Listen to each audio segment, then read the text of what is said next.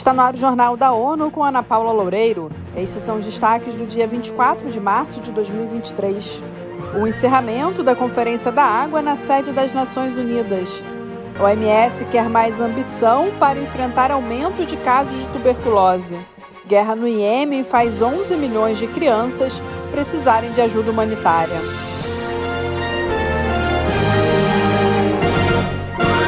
Nesta sexta-feira, as Nações Unidas encerram a Conferência da Água.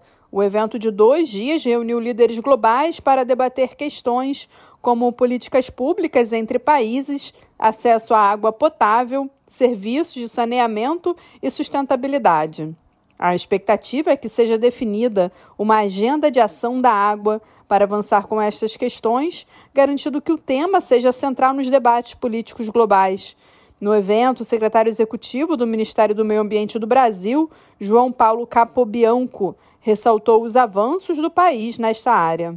O Brasil recentemente recebeu uma boa notícia, que foi o fato de estar entre os três países considerados como os que mais avançaram na agenda justamente do ODS 6, que é o, o nossos objetivos de desenvolvimento sustentável, que trata da água e do saneamento. O Brasil, junto com Gana e Singapura, eh, foram considerados, em, pela avaliação das Nações Unidas, como os três países que mais promoveram avanços. Isso é muito positivo. A iniciativa ONU Água informa que no Brasil os cursos de água tiveram um padrão de qualidade de referência ao aumentar oito pontos percentuais entre 2017 e 2020. A Organização Mundial da Saúde propõe uma ação mais ambiciosa na luta contra a tuberculose. A doença é considerada uma das mais mortais dentre as mais infecciosas causando mais de 1 milhão e 600 mil óbitos todos os anos. Felipe de Carvalho tem mais detalhes. O número de casos e mortes voltou a subir após duas décadas. Três países de língua portuguesa integram a lista de alta carga da doença: Angola, Brasil e Moçambique. Além disso, as duas nações africanas também registram altas taxas de tuberculose resistente a medicamentos, considerada a forma mais grave da infecção.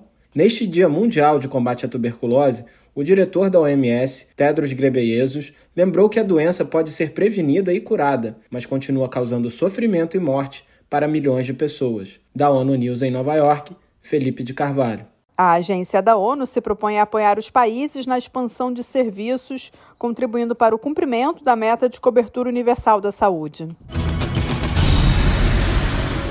O Unicef lançou um alerta sobre a precária situação das crianças após oito anos de guerra no Iêmen. Mônica Grady tem mais informações. O agravamento do conflito, o fracasso econômico do país e o desmonte de serviços essenciais lançaram mais de 11 milhões de menores numa situação desesperadora à espera de assistência humanitária urgente. Em comunicado, a agência da ONU informou que milhões de crianças iemenitas estão sob risco de malnutrição e mais de 540 mil sofrem de forma aguda, correndo risco de morte caso não receba tratamento urgente. O Unicef explica que a vida de milhões de menores continua sendo massacrada pela guerra sem fim. Da ONU News em Nova York, Mônica Gray. Segundo a agência, houve mais de 900 ataques a instalações de saúde e educação, assim como o uso desses locais para fins militares. E o número de menores recrutados para o combate ultrapassa 4 mil. O enviado especial da ONU à Síria, Guy Pedersen, afirmou que a atenção diplomática ao país árabe e o sofrimento do povo após o terremoto criam obrigações e oportunidades na busca de uma paz duradoura. Em videoconferência com o Conselho de Segurança, Pedersen ressaltou que a situação do país exige liderança, ideias ousadas e espírito cooperativo. A Síria e a Turquia foram atingidas por terremotos em 6 de fevereiro, que mataram mais de 56 mil pessoas e causaram destruição generalizada, deslocando milhões.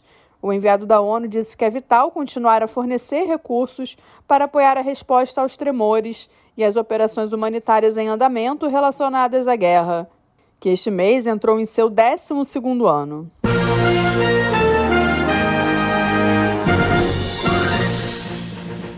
Esse foi o Jornal da ONU. Confira mais detalhes sobre essas e outras notícias no site da ONU News Português e nas nossas redes sociais.